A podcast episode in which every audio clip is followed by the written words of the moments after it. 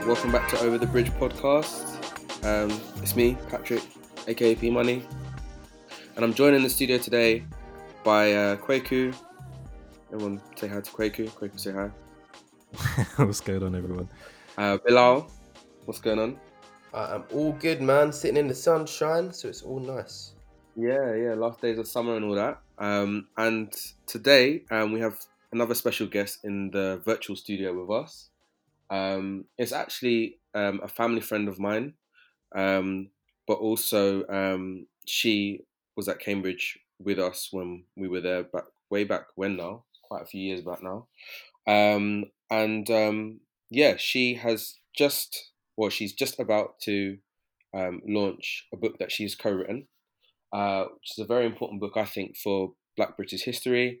Uh, and yeah, I, I'm not really going to go too much into the introduction because I'd like for her to to tell us about um, who she is and what this book is about and why it's so important herself in her own words.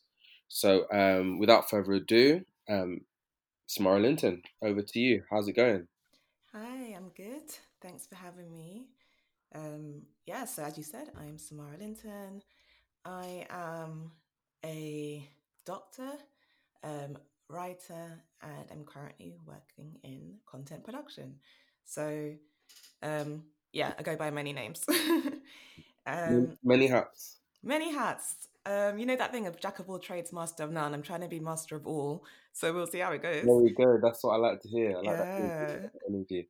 So it's mad because like we sort of intermittently keep in touch. Like we message each other every now and then. Like, how's it going? How have you been?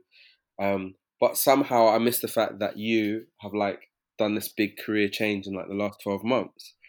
So um, before we get into the book, actually, I think maybe um, should we like say what the book is and just kind of touch on that, yeah, and then that. and then I can ask a bit more about how you got to that stage. So tell us about this book. Okay, so the book is called Diane Abbott, the authorized biography, Hmm. and it's co-written by myself um, and Dr. Robin Bunce, um, who's also a Cambridge man himself. Theme here. Okay. Yeah, um, so Cambridge is a political historian, and he lectures um, at Cambridge University, Mhm. and um, we both have spent the last year, well, he spent it longer than it actually, researching, writing, documenting, interviewing people um, to cover Diane's incredible life. Um, and it's out later this month, 24th of September. And um, yeah, it's been a really incredible project, and I'm so excited to release it into the world. So dope, man. Like when I saw that, I was just like, because I saw the, I actually saw the the book first, and I didn't see your name underneath it. Mm. I think I was on LinkedIn. I was like, oh, finally, like you know, Diane Abbott's getting like a proper biography. Like this is this is huge. And I see Samara Linton. I was like, no way! Like when did Samara Linton become like a writer? Like so, how did how did you get to that stage? Like I'm all about like you know changing your career if you feel like you know you want to go in a new direction. So it's really inspiring for me personally. Um, but yeah, how did you how did you become this you know superstar writer that's writing you know one of the most important biographies you know, in recent times? Wow. Okay. What a description. Um, so I guess context. So I studied medicine, Yeah. and while I was at medical school, um, especially from like maybe the third year in, I started to do kind of freelance blogging and freelance writing, just about my own experiences in life, and found that I really, really enjoyed that. Mm. And um, that led to me um, partnering up with an old school friend, um, Rianna Walcott. And then we ended up editing an anthology called The Color of Madness. And it explores um, mental health in people of color in the UK. And it was kind of just a mixture of the fact that we have our own mental health issues and didn't feel like it was really reflected in the literature that we read um, and kind of the need to collate those experiences and to challenge um, the mainstream narrative of mental health. So we did that book back in 2018. Um, and I guess since then, writing has just been a passion of mine. And one thing we noticed um, is that often writing or literature isn't necessarily that accessible to a lot of people. Um, and especially because we were talking about mental health, um, you know, a lot of people struggle with huge amounts of text and even just the technicalities of getting a book together, we realized that it wasn't the most straightforward process. Um, and for me, it really challenged me, and I had to think about well, what is actually the most accessible way to, you know, reach people, especially marginalized people, and what's the most accessible way to tell stories? And like the obvious thing is like tv radio digital you know that's just like that's how we consume content podcast um, as well yeah. yeah podcast of course. I kind of include that all in digital you know but um yeah like that's how we consume content and so i really wanted to upskill in that area um and that kind of feeling coincided with me um just getting a bit tired of medicine like i'd been working for a year at that point um, in a hospital in East London, and it was incredible in lots of ways. Like working in medicine is never not going to be dramatic in some way, um, but it was also quite draining, and it was also I already found myself feeling a bit disillusioned. And I thought I am like way too young and too early in my career to be feeling like this. So I was like, let me take a year out, have a break, reassess, reset, and then go back. So I applied for the BBC production trainee scheme, and my plan was to do it for a year, see if it's something I like, and then go back to medicine. Um, but I'm still here, and I'm loving content production. I'm loving the whole development, putting content out, um, and yeah, it's been really, really fun experience. Um, so to go back to the book, so I had a, a background of writing anyway, and um, Robin Bunce I had met while I was a student at Cambridge. Okay. Um, um, we had actually met because at the time I went to um, church with his wife. okay. and she'd invited me around for lunch because you know you're a poor student and you look like malnourished or whatever. So I had lunch around at her house with her family. Um, and that's where I met Robin. And you know, he was like absolutely fascinating. Um, we stayed in contact, and Robin also wrote or co-wrote um, Darcus Howe's biography. Um, so Darcus Howe, um, big political um, kind of Black Power leader in the UK. Yeah. yeah. Um, and he worked really closely with Darcus, um, wrote his biography. Diane reviewed it and really loved it. And that's kind of how um, she agreed to have Robin write hers. And he brought me on board because he just thought, yeah, you would be a great person to write this with. That's amazing. Yeah, it's a long winded story, but it all kind of came together in the end. it's worth it. I like how, like, yeah, I like stories that are kind of like serendipitous like that. Like all the pieces just kind of fit together to create something really cool. Yeah. So, um, yeah, talk to me about the kind of the writing process and like the the research because. I guess you know you're a bit of a research nerd. Like, did you working for the BBC? So, like, how was that? Wow, it was, you know what, it's, it's nothing like anything I've ever done before. So, before this point, all my research has been very much, I guess, medical, like, you know, just things you do in medical school or for papers or that kind mm. of thing. And the idea of researching history um, had never ever occurred to me. Like in school, I hated history. Did you? I hated English. I hate those subjects. Yeah, and, and, and, you would never know it now. like, um, and I think looking back, I realize is because those subjects has never seemed to be of any relevance to me. Mm. Um, and yeah, whereas you know, scientific brain, I think. At yeah, first, like, yeah. So I, I was like the complete opposite at school. Really, like I didn't like. Well, I was okay at science, but like once it got to like GCSEs, I was just like, mm. nah, nah, I can't do this. Maths, forget about it. But like, English, history, like the sort of SAE kind of like subjects, I was yeah, I was good at. Yeah. I mean, don't get me wrong. I was good at all my subjects. okay, okay, all right. yeah, you know, I was good at all of them. It was it was by force, and it like my parents weren't going to allow anything less. okay. Oh, you but, um, you finally saw the light. Uh, the light. yeah, honestly, I think it was just because the way the curriculum, the way I learned it, I just thought, what's this got to do with my life? And by that point, I thought I wanted to be a doctor anyway, so I just focused on my science subjects. Yeah. But interestingly, I still did philosophy and ethics at A level. Okay. So there was clearly a sign there that, you know, I was interested in something yeah. beyond the sciences. Um, and I think that's largely due to my teachers. They were just yeah. incredible and really motivated me. And yeah, I think it makes such a big difference. Mm. Anyway, so fast forward a few years, and I'm now researching um, an, a historical biography. Um, So I was quite fortunate in that Robin's done this a lot. This is essentially his entire career. Yeah. And he had been researching for about a year before I joined the project. So he'd already been down in the archives, you know, f- digging out her old school photos and that kind of thing um, for quite a while. And he'd already started the interview process. Um, and then, so by the time I joined, I was focusing a bit more kind of from the 90s onwards.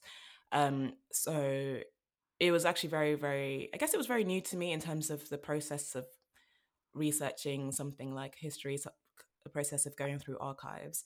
Um, but I get, I think that's the benefit of working with another author is that you can learn from their expertise and learn from their, um, yeah, their experience. So um, yeah, but I mean, I, th- I guess like most things, you have to be, you know, curious. You have to be thorough. You have to be detailed the book was probably twice the size it is now when we started, and then you just cut out all the unnecessary details. But um, yeah, I don't really know what to say beyond just like be curious and thorough. I think that's how you do any kind of good amount of research. yeah, yeah, yeah, yeah. I wanted to take a little step back um, and ask a question which probably is quite obvious to us as you know people on the podcast and just from our background, but maybe not so much for some of our listeners. And is really just why do you think um, the the biography of Diane Abbott is so important and mm. um, something that needed to be to be written, particularly in like this time? I guess she's still an active MP mm. as well, mm. so it's kind of something that tends to happen when you know someone's retired or they're unfortunately deceased, whatever the case is. But um, yeah, why do you feel like it's really important to tell that story?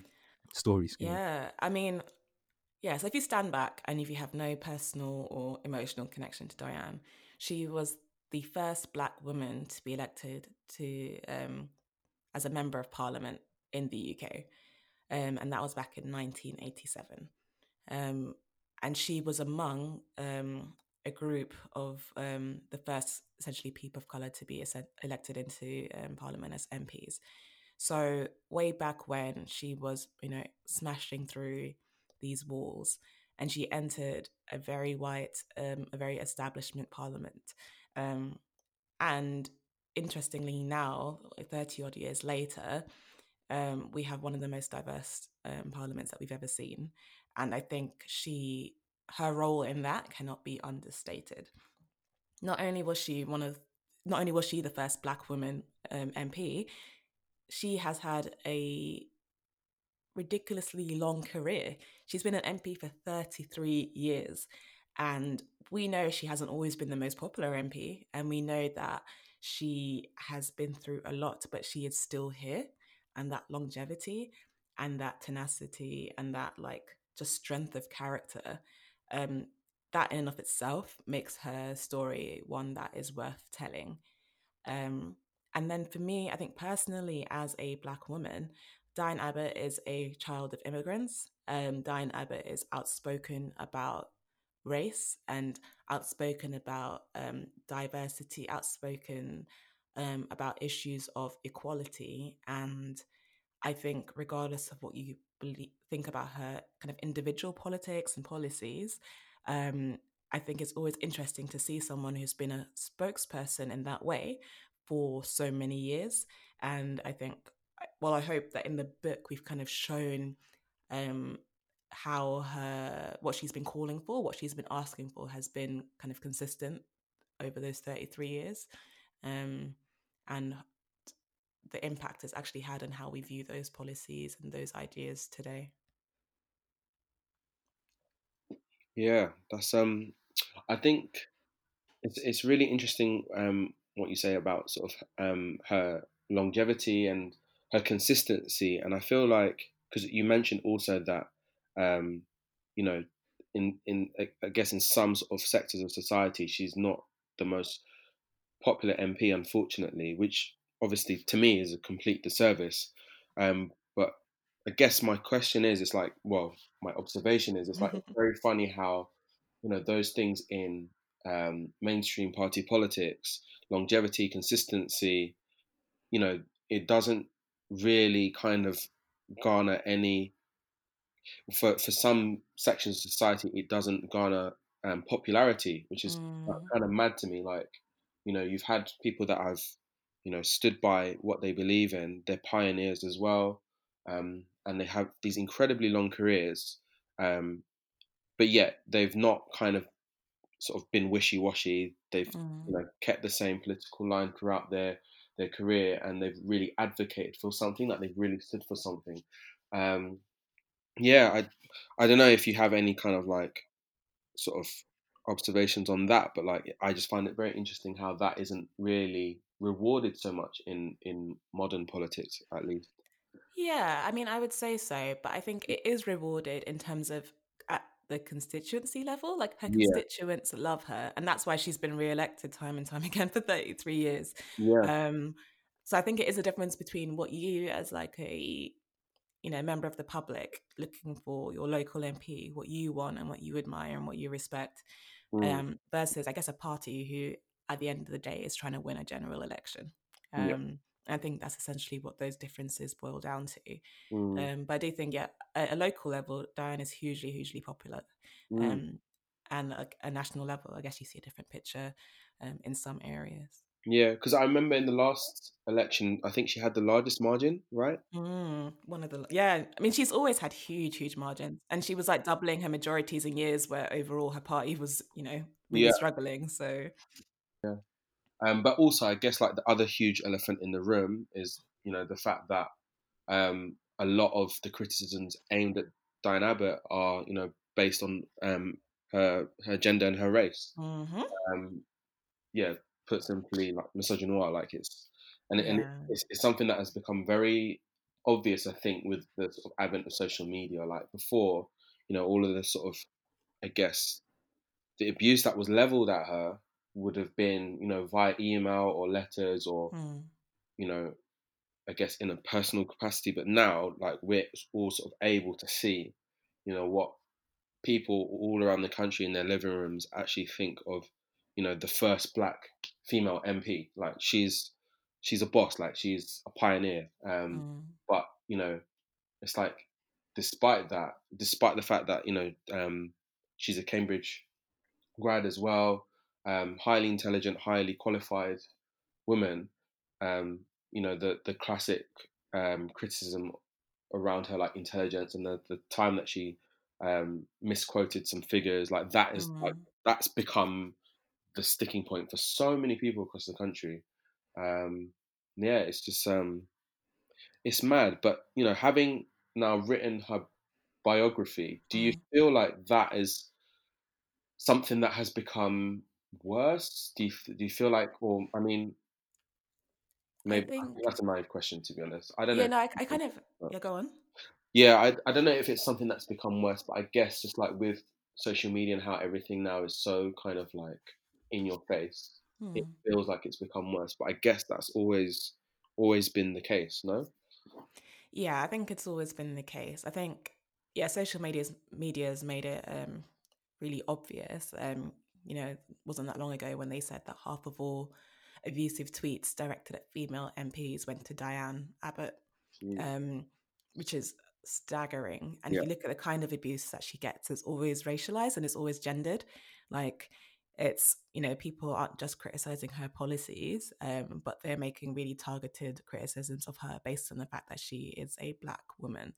Um, so even for me as a black woman researching that and in some cases recounting it, we don't shy away from that in the book. Um, it's it's very painful. Um, but it's you know it's important that people know the reality of what kind of black public figures go through um but yeah i think even in the early stages of her career she's been suffering from that and i think that's why maybe she's able she's kind of developed a way of dealing with those things over the years um like the kind of welcome she got in parliament when she first entered um the way in which you know she's been overlooked sometimes or the way in which she's been chastised um even if they're not you know calling her racist terms i think it's sometimes it's quite clear to see um those undertones um and i also think the abuse always ramps up the closer she is to a position of influence. So um obviously when she was um um, shadow home secretary, for example, you know, people are thinking, well, this woman could be our home secretary. And then it kind of, when you're kind of more in the public eye like that, you- you're more open to um, abuse as well in a way that you wouldn't be if you were just kind of a small backbench MP. Um, so I think it's yeah partly to do with visibility, um, but I think the abuse has always been there. honestly, like yeah, yeah, yeah. Um, and obviously now you know there um, are several other black female MPs. mm. Um, she, you know, obviously she kind of paved the way for you know others to come after her. Uh, and it's like it's so dope that she's like she's still there while you know those people that most likely would have looked up to her the time that Mm. she was elected. Um, yeah, they're sort of you know there with her now, like in the trenches. But you know, do you feel like with with the writing of this biography and um, with more um, black female MPs um, in the Houses of Parliament, do you feel like you know we're getting to a point, a, a, turning point where you know there, there there is some sort of change, um, whether it's institutional or just kind of on a personal perception level for people around the country that you know this normalized thing of having black female MPs, um, or do you feel like there's a bit more of a, a, a backlash to it? Because I guess you know these kind of changes, then then you know they don't sort of they don't happen easily. They don't happen without resistance. Um, I think a bit of both. I think the fact that people are electing black female MPs says something. Mm. Um, because you know no one's telling you. Well, people are telling you, but no one's forcing you um to take their name on the ballot. Um, so I think there is gen- you can see that there is clearly an acceptance that wasn't there necessarily you know a few decades ago. Um, but we also have to kind of look at where they're being elected and is that representative of the whole country? Um, and I think you'll see no. Um, and even when they are elected, it's kind of what positions do they take in their party? What influence do they have? Um, so I would say there's definitely progress. Um, I wouldn't. I'm not optimistic by nature, just about anything in life. So I'm. I'd be always um, a bit wary to comment on what this means for how progressive um, our politics will be and how progressive the nation is when it comes to um, race and gender um, in politics. Um, but and I think also peop um, black women being elected, and this is me speaking personally. Um, there's no point in black women being elected if their politics are counterproductive to the rest of us out here. Yeah, Um, for sure. and without naming any names, you know, we've seen the rise of certain. we can um, name names. Ah, no, me, I can't be naming names in these. I have to protect my brands, innit? But um, um, I know you can. I mean, we know, we know. Anyone's on Twitter, you know. I've known names on previous episodes. So Oh my go on. It's gosh. okay. All right. I did the dirty work for you. Your hands can stay clean. but yeah, we know there's certain black people who, you know, great, they're black, but what's the like? They might as well not be in terms of the words that are coming out of their mouth and the things they're advocating, because it's not for the rest of us; it's for them. So I'm always a bit wary as well. For me, I want to see like, great, it's good to see black women in power. I think that has a huge impact on young people coming up and the kind of conversations that I had in the room. But at the end of the day, I want to see what's coming out of your mouth and what you're actually doing. And for me, that's more important. So I'm going to wait and see before I comment. fair, fair. That was a very diplomatic answer. Maybe, maybe you should go into politics tomorrow. no, honestly, if anything, this book has told me it's not for me. Man, man. Um, I feel like I've been dominating the airways for a little bit, so um, I have I've actually got more questions, but um, I'm opening up the floor um, to to my co-hosts.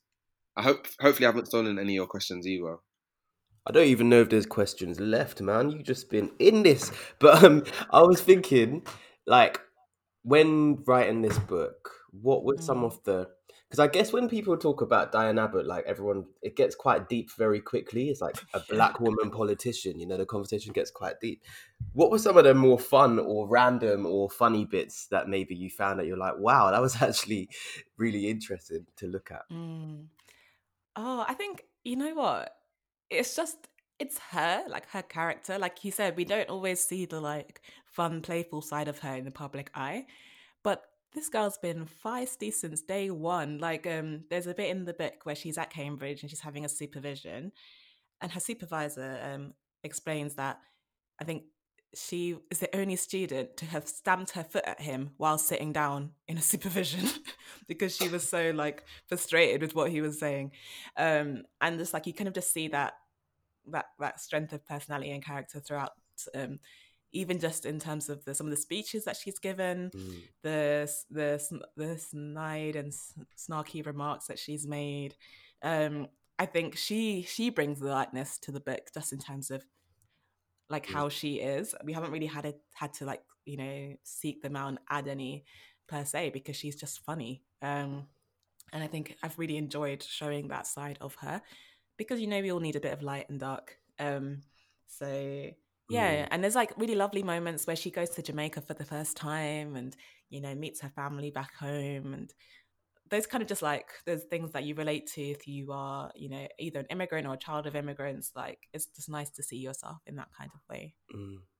Yeah, and I, f- I think I think that's like it's really interesting because when you were talking about you know when you're a public character and the closer you get to position of influence, the more the more bad stuff is said about you, and you never Mm. really. I mean, like for me anyway, I never really get to see just the humanity of someone, Mm. and um, yeah, I guess it's just it's just cool how that hopefully might come across in the book. yeah so to be honest we've even dedicated an entire chapter to diane's like life in the media and not just like the media's portrayal of her but she's been on game shows she's been on um, all sorts of quiz shows like we talk about her going on Come Dine with me and that Oh, was actually mad. such a fun chapter to write because it's just her like being a normal person Yeah. um yeah. and like i said like it was just such a nice kind of breath of fresh air um kind of in the middle of the book where you're like you know what she's an mp doing all these horrible th- like you're not horrible things but like dealing with really serious things but she's also able to get people drunk and rum punch at a party you know it's great that's cool, man. Yeah, that's kind of just what I wanted to touch on. Kwaku, I'm gonna throw to you if you're there. Yeah, no, I'm here. um, it, it kind of not the tracks, but it gets a bit more serious. I know we'll we'll, we'll get into a lighter tone. I'm just gonna take it right back. Um, I was wondering, like, um, I know at one point her relationship with, um, as far as just like you know her friendship, I guess, with Jeremy Corbyn, um, became a a talking point for the media and a way for her to, well, I guess more, um, kind of insult Mm. and abuse was levied to her because of that relationship. Um, and I was wondering whether that was something that um, you touched on in the book, like just how, in, in uh, well, I, if that's kind of like my observation, but I don't know if it's really the case, but like how she was kind of catching strays, if I could put it that way, just due to the fact that obviously publicly Jeremy wasn't the most popular with um, quite a large subset of, of the British public as well. Yeah, no, we definitely talk about that. Um, yeah, so it's almost like, um, especially when it was, you know, looking like maybe Jeremy could win an election, people really love him. Um, Diane was used as a surrogate, so you could hurt him through hurting her, um, because of their friendship and because of like you know their extensive career together. Um, and without you know giving any spoilers, because I do want people to read the book and we do look into like the kind of relationship they had and how that was used to belittle her especially um, which really frustrated me i think especially as a woman because that the fact that you know people are looking for some sort of sexual relationship to undermine her getting her position that tale is Mm. so old honestly like i was like really this is what we're really doing we're going to say oh you slept with the boss and that's why you've got this position um but i think yeah read the book to see what you know diane and jeremy and others who knew them say actually happened um but i feel Right. like the takeaway is just like it was very i think i just think it was really sexist to be like oh you're a woman you you know sex must be the reason why you've got into this position and then Mm. yeah just using their friendship um to t- tear them down i just think it's a bit you know it's just a bit nasty really um you know i think me personally i think politics should be about the policies Yeah, um yeah. and i think yeah it, it got very personal very very quickly and because of social media we all saw that um in real time Uh, yeah Yeah. Um, and I guess a follow up question because one thing we've noticed with Diane, is that um, a lot of the criticism and abuse that she's received has actually also been friendly fire to some extent, like people within her own Mm. party that have, uh, you know, publicly been, um, you know, just really nasty towards her. Um, and I don't know what my question actually is in regards to that, but you know, that that that element of betrayal, I guess, Mm. is that is that something that she's um, and again, I don't want to be advocating for spoilers, but is that something that she's ever expressed? Yes. Um, I think there's certain people where you can kind of expect that to come from, because um, as we know, like you know, the Labour Party, there's like a quite a broad spectrum of views anyway um, within the Labour Party, and they've kind of fluctuated towards more left leaning or more centrist or whatever you want to call it. But we know there's a broad spectrum of views um, within the Mm. party. So there's certain like ends of the spectrum where you expect criticisms for, um, or there's certain you know like incidents which makes it you know kind of clear who your friends are and who your enemies are um but there are also moments of betrayal um and i think betrayal that maybe the public aren't so aware of um so Mm. again yeah no spoilers but i think yeah it's those ones where you least expect it that hurt the most um and but there is that saying you know if you want a friend in politics get a dog and um yeah, she said it herself. She's like, well, I guess you know that should have been a, a, a warning to me and a message to me.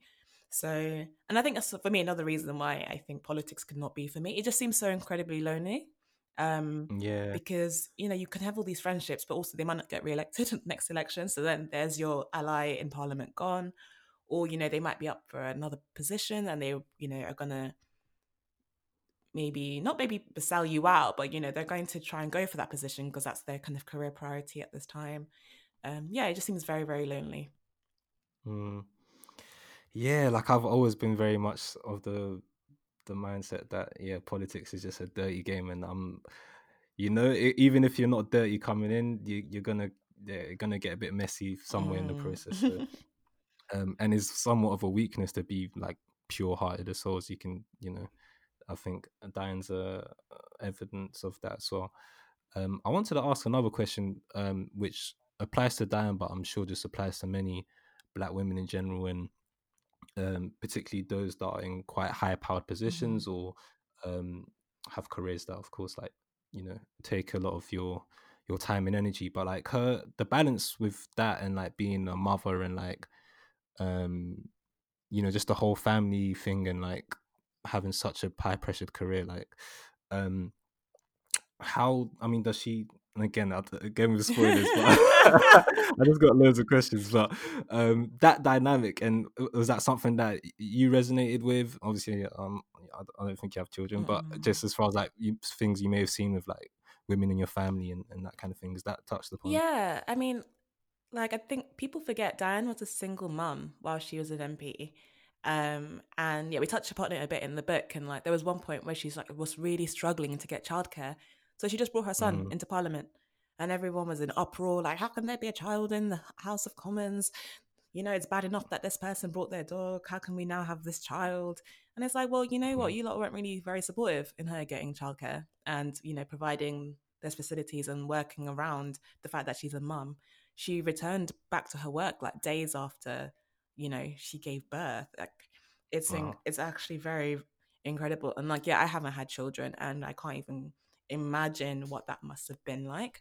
Um and i think she kind of just took it in her stride. But i think in a way a lot of our mums and aunties and grandmas did as well. Um Mhm. you know what choice do you have? You can't just lie on the floor crying. Like you have to you know get up and go.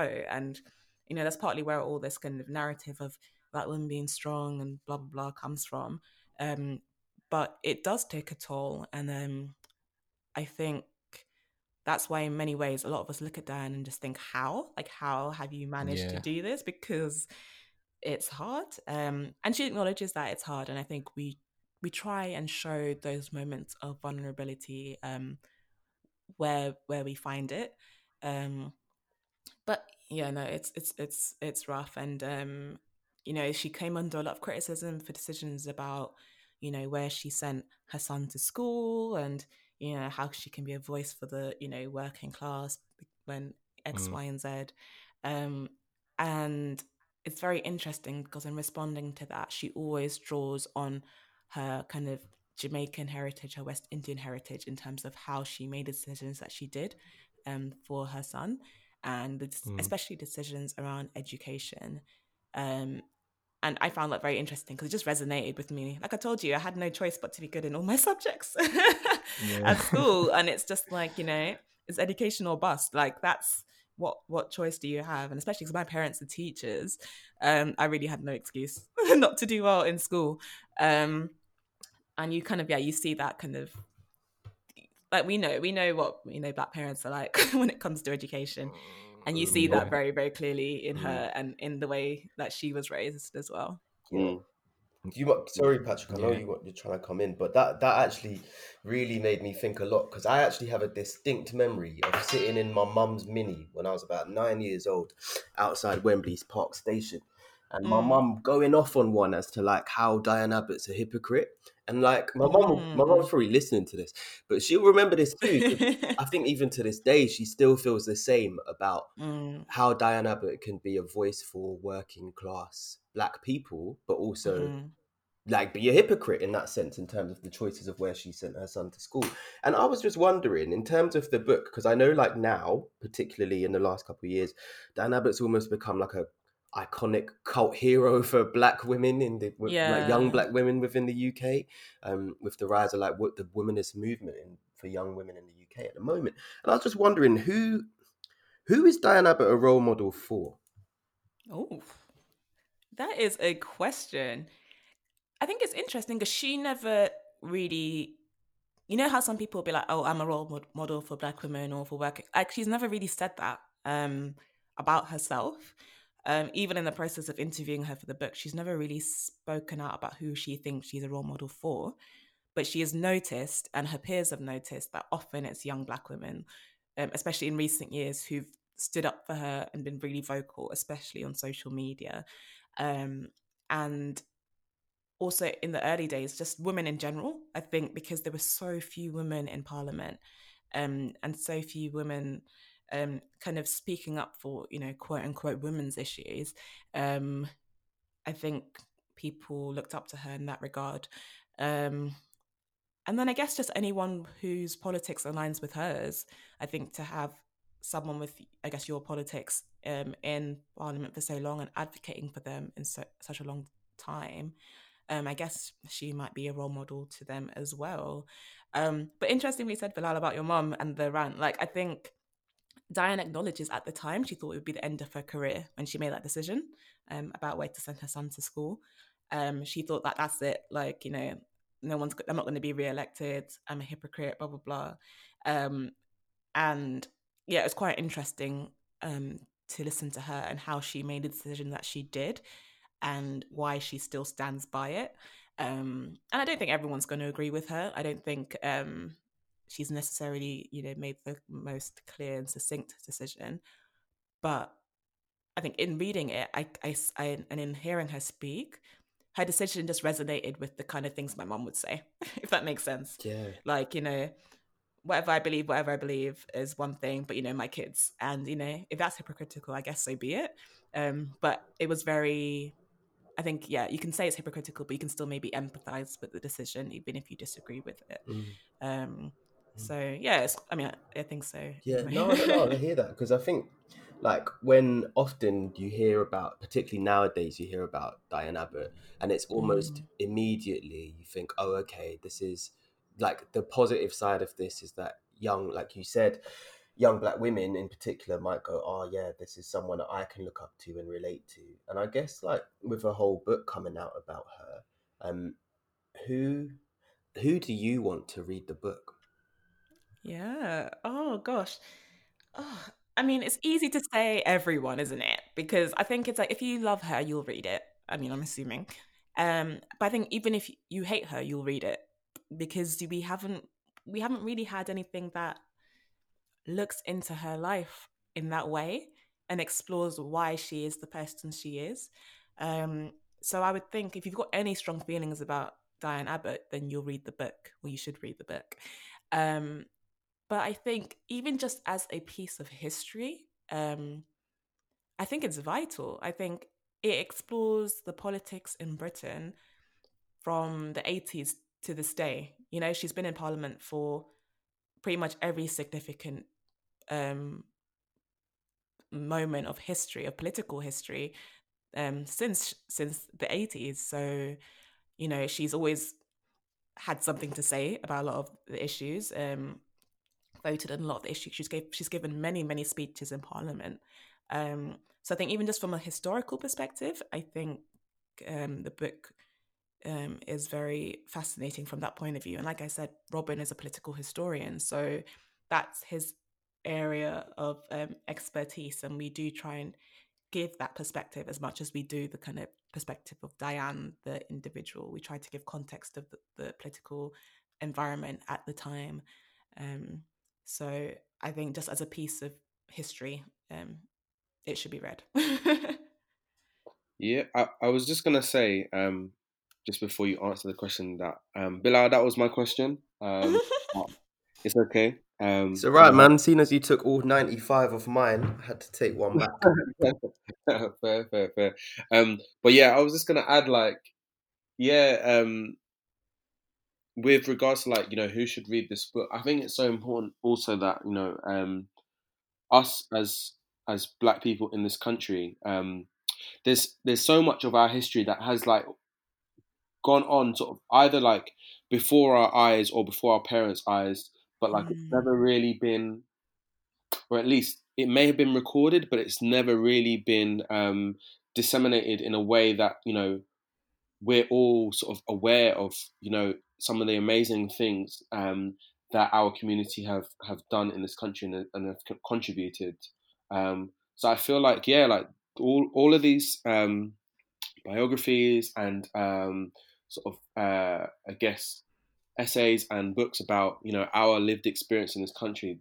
I feel like it's it's something that should become canon for us yeah. um, at the very least. You know, like I mean, I don't really know how you know the rest of the population is going to take to um, you know th- this material that's coming out because it's like a lot of great stuff, a lot of great writers, and a lot of um, you know really important thinkers have produced some amazing works. Like I, I think particularly over the last like five to seven years. Mm. Um, but like it's so crucial for us, I think, um, as a community to really tap into like this this gold mine of like of knowledge um, because yeah, there's so much that our community has done um, um, that has con- contributed to this country that we're like we're just like it's not common knowledge. Like okay, mm. you know, mm. like people that have read around the subject or you know um, know about Black British history, that they'll know bits and pieces, but like I don't know. I just feel like there's so much that has happened to us and so much that we have done mm. um, that kind of passes under the radar. Like you think about like I remember um, on Twitter um, black Americans were talking about how we didn't have a civil rights movement yeah. like and it's like I mean on one hand it's like mad like how how how, how can you think that but also on the other hand I can kind of understand why they'd be ignorant to that because I feel mm. like you know a lot of us like you know the the the things that happened in our sort of civil rights struggle um, it's not common knowledge like not even for a lot of people our age in the black community so um yeah, man. It's not. It's not at all. And like you know, even in, in school, if you do get taught any kind of Black history, it's usually Black American history or yeah. just slavery. Um, and yeah, yeah, I mean that's literally all it is. Mm. Um, so you know, there is this huge cultural ignorance about Black people in Britain, and mm. and like you said, in recent years, yeah, there've been a lot more, a lot more pieces of content coming out to explore that time. Um, and I'm really excited. Like it's such an exciting, I think, time to be um, kind of consuming content, um, especially if you are a black person in Britain, because we've just never really had this before. Yeah. Um, and so yeah, to add to that question, Bilal, about who do I want to read it? Yeah, I want African Americans to read this book, please, because I think yeah, for so long, notions of blackness and notions of race and equality and civil rights movements have been shaped by the American movement. Mm. Um, and it's so, so crucial to um, diversify that narrative. Yeah. Um, and I hope this will be a part of that. And I and Mm. I want to see similar books for Black people in France. I want to see similar books about Black people in the Netherlands, um, because we've been there, and I think it's it's such a shame and such a disservice that you know we're seen as anomaly anomalies when you know we've been in these countries and we've been shaping these countries for time. Definitely, definitely, and I think also like um, going back to what you were saying about how um, you know the sort of under understanding like concepts of like blackness and uh, civil rights struggle has sort of been, I guess, shaped by the American sort of version of it, but also Mm, that American version has um, taken influences from you know throughout the diaspora as well, and I think mm, a lot of what we do um, as black people wherever we are in the world you know we do share similar lived experiences and because of that we do take inspiration from other diasporas in other countries. So yeah it's so important that we do know you know what black french people have been going through or black dutch people or even black spanish black italian mm, wherever um, because it it does really kind of um, it, it adds kind of i guess a, a level of like gravitas to how much we've like affected change in our sort of in our environments which have often be, been hostile to our very existence and i think that in itself is like really empowering to yeah. understand like you know what we've done here or what black americans have done in the united states or black dutch people black french people like those aren't isolated and they're not anomalies. Like this is like our this is our history. Like we have a history of excelling in hostile environments. Um i think yeah that for me is like incredibly empowering. Mm, mm. um but i guess um leading on to my, my next question um was sort of what is next in terms for yourself. I know like you've just kind of um yeah you've just kind of tied this up now but have you thought about like the next steps for yourself? And then also um what do you think are the next steps in terms of um of i guess sharing and um promoting sort of black british history? Um because you, i know you mentioned earlier about the accessibility of books uh, Mm. where do you see the future for that in us sort of empowering ourselves with knowledge of our own history Yeah. Um. So I guess next for me, maybe it ties in with next for the whole kind of context. Um. So yeah, I'm coming to an end of my contract with the BBC. Um. So I'm probably gonna just be doing a bit of freelance work from here on. But also, um, we've had like a really positive response to the book so far. Um, Yeah. just in terms of like um, you know, like proof copies and that kind of thing. Um. So I'm excited to kind of see where that takes us in terms of um, kind of how it's disseminated and how it's used Yeah. um, more widely. Um, I can't really speak. Is there going to be a tour? No, because COVID. like, Oh yeah. yeah, it's been honestly, it's been such a strange experience releasing a book in COVID because Yeah, man. usually you'd be doing all sorts of like events and book signings and stuff, and I'm just sitting at my laptop. Um, but so we're doing a few online events, um, uh, which I guess maybe that's more accessible in a lot of ways to a lot of people. Yeah, um, yeah. So actually, maybe it will pan out um, better than if we were physically touring. But yeah, it's very very interesting um, time um, to be releasing a book.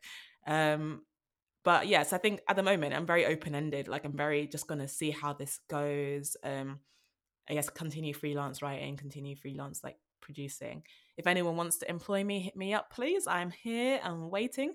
Um, but in terms of like, um, I guess these kind of stories, um, I guess, yeah, I think a lot of people, like I mentioned, are beginning to tell these stories. You know, we're seeing like you know seeing the small axes coming out and we've had like this huge range of just like black content um and i think that'll be part of what we see that it will no longer just be like oh wow there's a, a new black show coming out it will just be what we expect and it's what we see and i'm looking forward to that.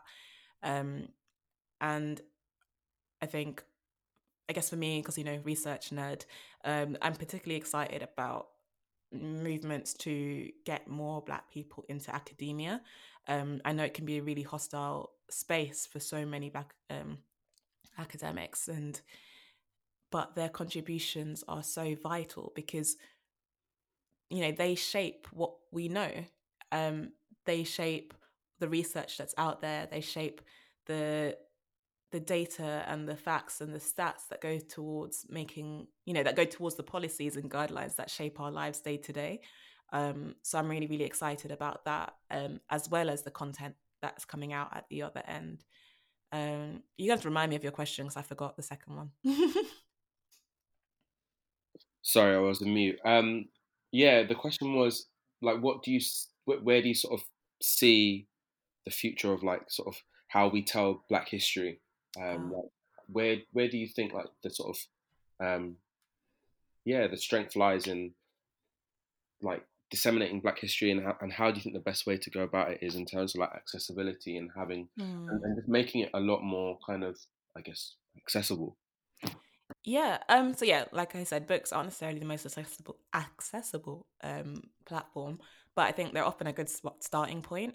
Um. So I want to see yeah, like TV shows, films, but also like just, I don't know, podcasts, YouTube channels. I think in the same way that you have so many platforms to access, you know, quote unquote white history, um, we should have that same you know kind of access to our history as well. Um, so I don't think we should even be limiting what um, platforms we can see Black history expressed on. And I think the more we do that, then the more we can move away from the idea of Black history and then talk about Black histories. Um, and, you know, because there's always this problem of homogenizing. And I think the more content we get out there is the more that it opens up for, you know, the sub the other the sub histories and the histories of the groups within the black umbrella um, that often get pushed to the side because we have so few opportunities to tell black stories um, and I guess that was one of the reasons why I was really excited to do going back to the color of madness because that was about people of color and their mental health.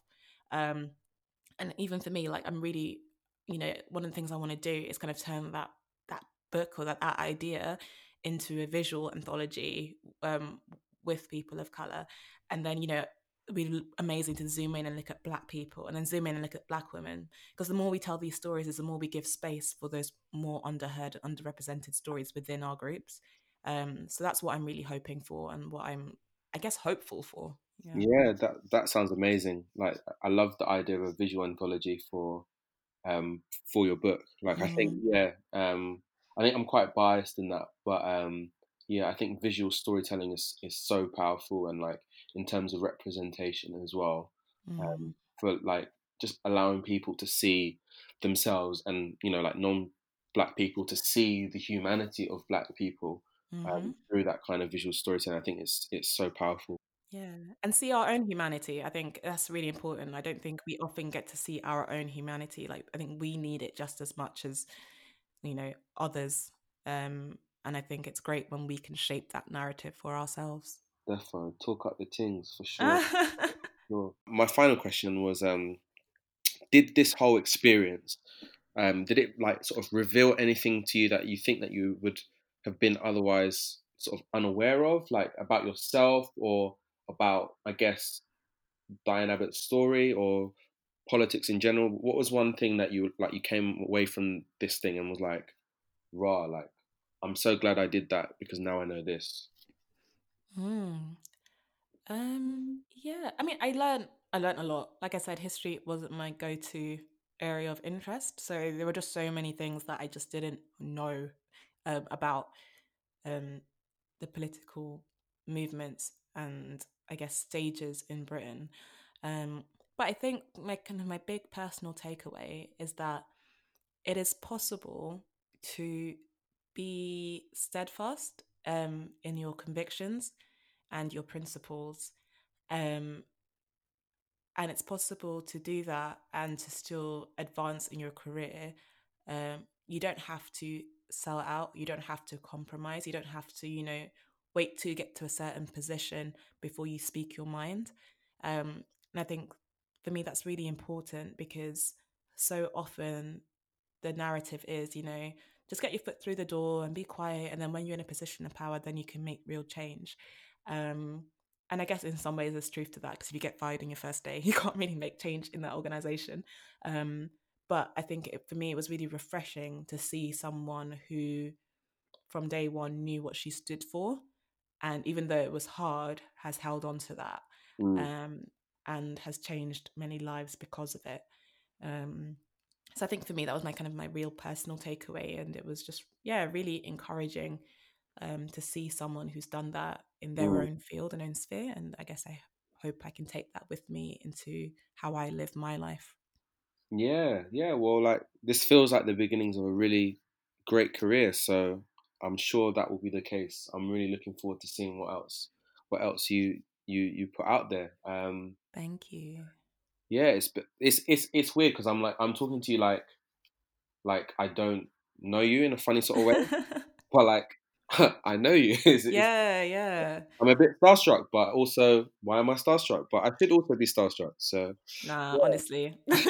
If you see me now with my headscarf and vest, like ain't nothing starstruck about it. uh, lock- lockdown suits, we love it, You love it, You love it. Ah. Um, but yeah, I, I don't know um, if other guys wanted to chip in or um, you know whether we should just like get you to plug your work just so people know where to find um, the book, obviously. Um, also, um, your previous book Mm. um, and like where they can find you on socials. Are, are we ready to do that now, guys? Yeah, Yeah. yeah, nothing, nothing further than me, other than thank you, Samara. Yeah, like No, great insight into to what you're working Yeah, on. Yeah. for me. Honestly, it's been good. It's been fun. Um, plug, plug, all plug. right, all plug. right. So you can find me um, at samaralinton.com. Um, I'm on Twitter, Samara underscore Linton. Um, basically, just search Samara Linton and I think it will come up. And um, Please. The the strong SEO, the strong SEO. Patterned. All right. Ah, I'm trying, I'm trying. Um, and in terms of the book, like it's available at pretty much every major bookstore and supplier, so Waterstones, Foyles, Amazon, wherever. Um, I'm sure there's a few independent bookstores out there selling it as well, so support your local. Yeah, support. Um, and yeah, so you can pre-order it from now, um, and it's out on the 24th of September. So please, please support, leave your reviews. Um, it makes such a big difference um, to us as authors, um, and just to other people who may be interested in the book but don't really know if it's for them. So yeah, please do that. Cool. And um, I hate to be kind of cheeky, but we would love to get a copy or a couple of copies for us to also have a read and like you know. So, is there any possibility that we could? I will Mhm. ask my publisher. Basically, stop being cheap and Ah, I bad. know, I know. I'll ask. I'll ask. Don't worry. Um, oh yeah, I think I'm I'm I'm gonna get a copy anyway for my my mum. So um, Oh, yeah. lovely. Yeah, for sure. But yeah, thank you so much, Samara. Oh, and um, do you want to plug your your your first book as well? Is it was it your Yeah. first book? The Color of Madness. Yeah. Um, I mean, honestly, if you go on my website, you'll find pretty much all the work that I've done. But The Color of Madness um, came out a couple of years ago and it's co-edited by myself and Rianna Walcott. Also check her out; she's amazing. Um, and yeah, that's just it's a mixture of stories, essays, art, poetry. So very easy to dip in and out of as you please. Cool, cool. Yeah, I remember when that came out actually, and I I still need to get myself a copy. So I think I will just do like a little yeah Sunday shopping spree on Samara's website. So yeah, Lovely. but Samara, thank you so much. It's been a real pleasure, and um, yeah, just all the best with what you're doing. Obviously, keep in touch. Mm. Um, I'll drop your WhatsApp every now and then to just see how you're doing, as always. But yeah, um, thank you for joining us in the virtual studio today. yeah, thanks for Um, having me, guys. It's been fun. yeah, it's been it's been really really insightful and just great to talk about a legend, you know, Diane Abbott. Um, so large up her. Um, yeah, I think I'm gonna wrap then. But yeah, everyone, thank you so much again for tuning in to Over the Bridge podcast. Uh, I have been Patrick, aka P Money, joined by Pastor B, yeah, Pastor B, Bilal, um, Willy Wonka. Kwaku, what's your other what's your other nickname? I can't even remember now. He's got Ah, so many. Like you got El Choco, you got got Slim Wednesday, you got. Um, but yeah, that's been us. Um, you can find us at Over the Bridge Podcast um, at gmail.com if you want to drop us an email. Uh, wait, no, did I say that right? No, it's not that. It's otbpodcast at gmail.com. That's our email. Uh, our socials is at OTB Podcast UK, um, Twitter, Instagram. We're going to have some new content com- coming for you guys shortly. So, yeah, keep eyes peeled. Um, but for now, have a great day um, and um, we'll be with you soon. Over and out. Take care.